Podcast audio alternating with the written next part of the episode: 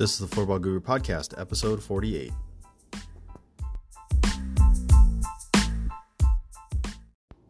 Welcome back to the Floorball Guru Podcast.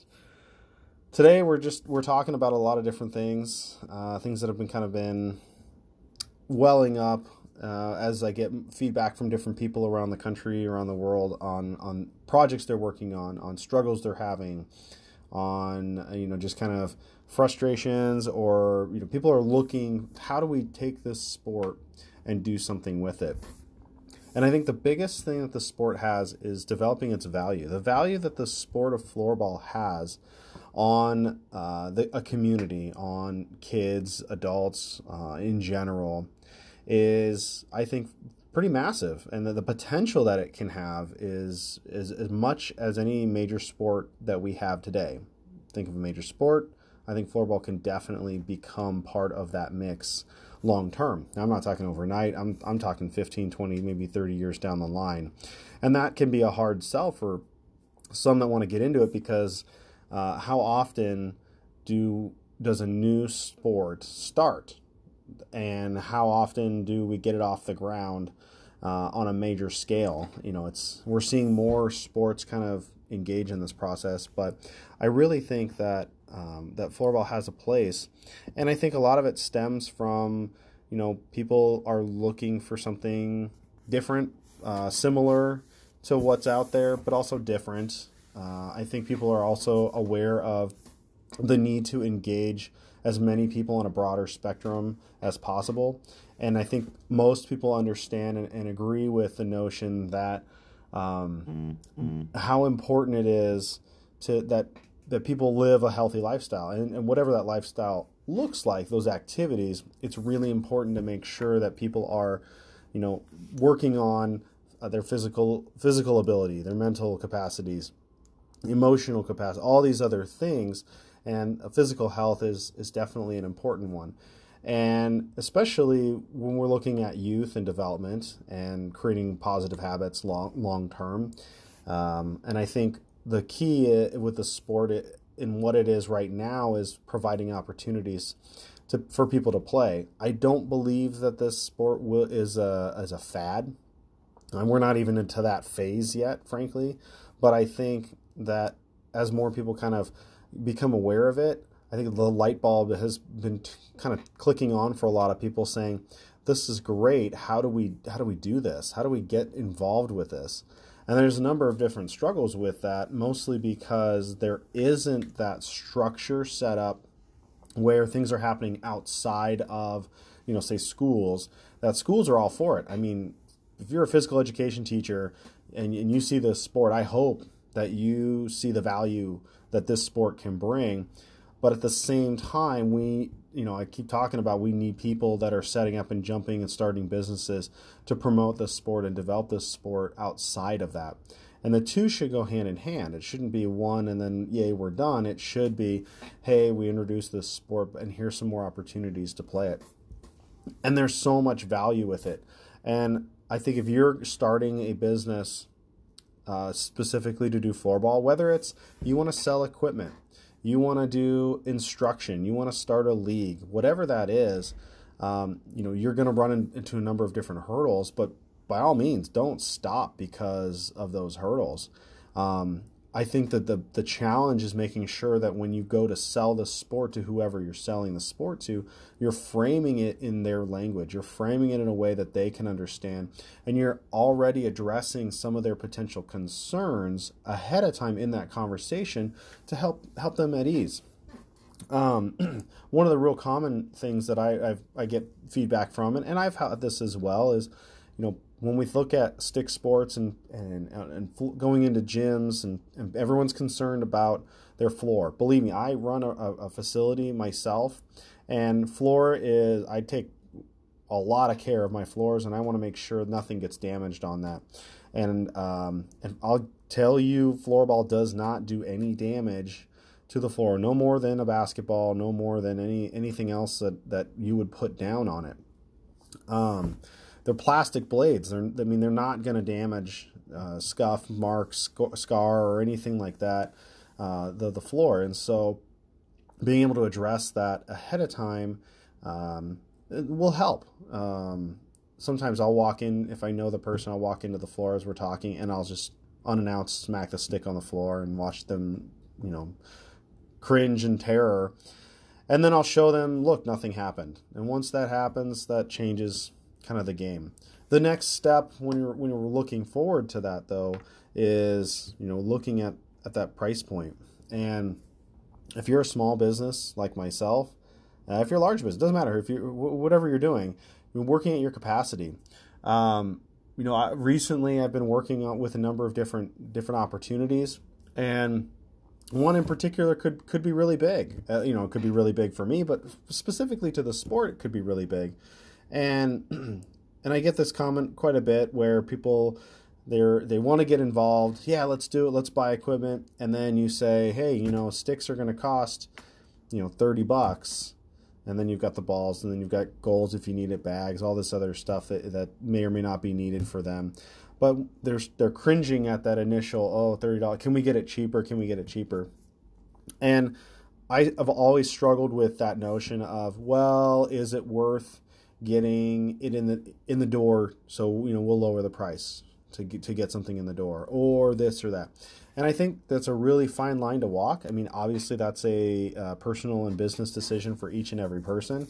But I very much, I definitely don't give anything away for free um, as far as like something where I, you know, I've put the investment in as far as money and I'm, and I'm looking to get something back for it. Uh, I mean, I give a lot of free information away. Uh, the podcast you're listening to, my blogs, I do, a lot of information I put out there. Um, but at the same time this is a business and, and trying to make sure i'm making money uh, on the back end that's just reality and i have to be smart about how to go about that and you know that's really hard because i think that the key is sticking to what the value is the return on and talking about the return on the investment so if somebody's going to buy you know 35 40 dollar stick what's that return on investment long terms? You know, it, a lot of times if we're addressing those things now, we're saying, okay, if you buy this, spend this money now, you're likely to not need to spend that or replacement costs for three to five years, depending on how you're using the equipment.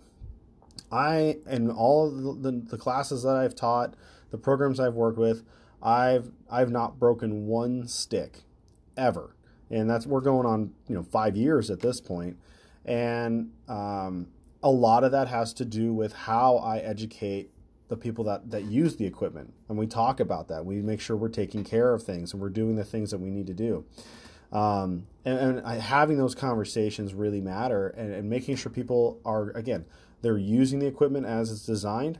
It should, it's, it should last. Now, when we're going and we're selling that, that's some of those things that we need to be talking about. Because if somebody's coming in and saying, hey, I know this program, this is great, we really want to do that. And, you know, I don't fault anybody for saying, well, I'd like, can I get a discount? Can we get it at a, you know, a cheaper rate or what can we do?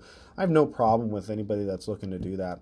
And again, I think it's a personal and a business decision on how you want to do that and running, running your own numbers to, to figure that out. Um, but be, I think it's really important to be mindful of the notion of anybody that's coming and saying, hey, do this deal with me, and it'll be good for your exposure. Now, again, it may or may not be, and that may be a risk that you're willing to take to say, you know, I'm going to do a sale or I'm going to, you know, give equipment out or, or whatever that may be on the notion that it's going to be used for marketing and you're going to be able to, you know, get your name out there. The problem with that is um, I feel if somebody's not willing to pay the price, there's two things uh, that are going on. Either your product is too expensive or they don't value the product that you have uh, to begin with. Uh, and you know, it's kind of the same as you could take two products and you can market at one at 30 and one at 90, and people, depending on, on what they're looking for, are may gravitate to that 90 because, well, of course, I'm going to spend more money. I'm going to get a better product. Could it could be the same product? You don't know necessarily. Um, they may say this and that, and hopefully it's going to be a, a higher end product.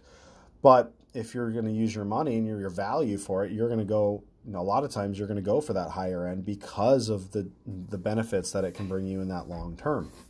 So, it's kind of building that quantity and quality kind of situation, and uh, it's really hard because I've walked away from from deals because just because of that, where I didn't feel like it was going to be uh, what I wanted or what I was looking for, and I didn't think that in the end it was worth giving that away, so giving more value away than than what I thought was going to come back in return. And that again, that's just business in general. We're always looking at how do we market, how do we promote, how do we get things out there. And at the end of the day, as far as business is concerned, we, you know, we need customers. We need people coming out. We need people buying and, and spending that money and spending that time and, and then investing in what we're doing and, and hopefully having that positive experience to continue to invest in the long term. So it's definitely something to think about when we're looking at the value of the sport and all the things that it can bring. How do we continue to sell that value in a way that people understand? And you know, sales is maybe a challenge for a number of different people. There's a lot of different things to go about it, um, and it's something to continue to work on. But I think instead of focusing on the cost specific to the stick or the equipment in particular, coming at it from the angle of how it's again going to benefit benefit the user. How how many kids are going to be in, impacted because of this program? How is it going to f- improve their bottom line? How are they going to save money long term because they're not having to replace equipment as much? How are they able to provide a new product for their customers and, and go from there? So if you're, if you're struggling, you're looking at some of this stuff. How do I sell this sport? How do I get it in there? Again, flip it on flip it on the other side, and, and again come from from the angle of why does why would somebody want to invest in in this sport? Why would they want to play it? How is it going to benefit them and in that long term? So really do some research and digging and, and have those conversations. Uh, ask if you're selling. Ask talk to them. What what are they looking for? What do they need? What is their mission? What are their goals? All those different things kind of come into play, and then you bring in that value of what you, what the sport is going to be offering in the long term. Uh, I think more people are going to be open to that uh, in general, and I am when anyone's trying to come and sell me anything in particular. Those are the things I'm looking at uh, in my facility. What's going to bring me value? most bang for my buck how am i going to get more people in the facility using the facility so on and so forth so a lot of things to think about, a lot of things to kind of question and mull over, and these are the things that, that I get questions on from uh, from other people and, and consult with them. Uh, the thing questions that I've I've run into myself, uh, as again everyone's just trying to figure out how do we how do we grow this sport? What is this sport, and how do we how do we get this thing bigger than what it is? So you know I'm just one piece of the puzzle.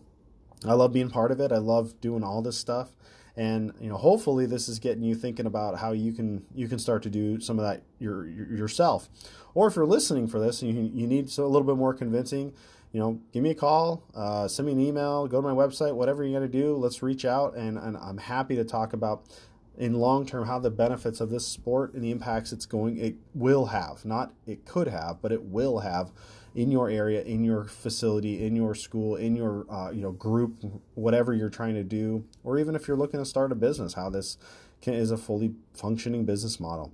So check out my website for more information at www.floorballguru.com, and more importantly, keep floorballing.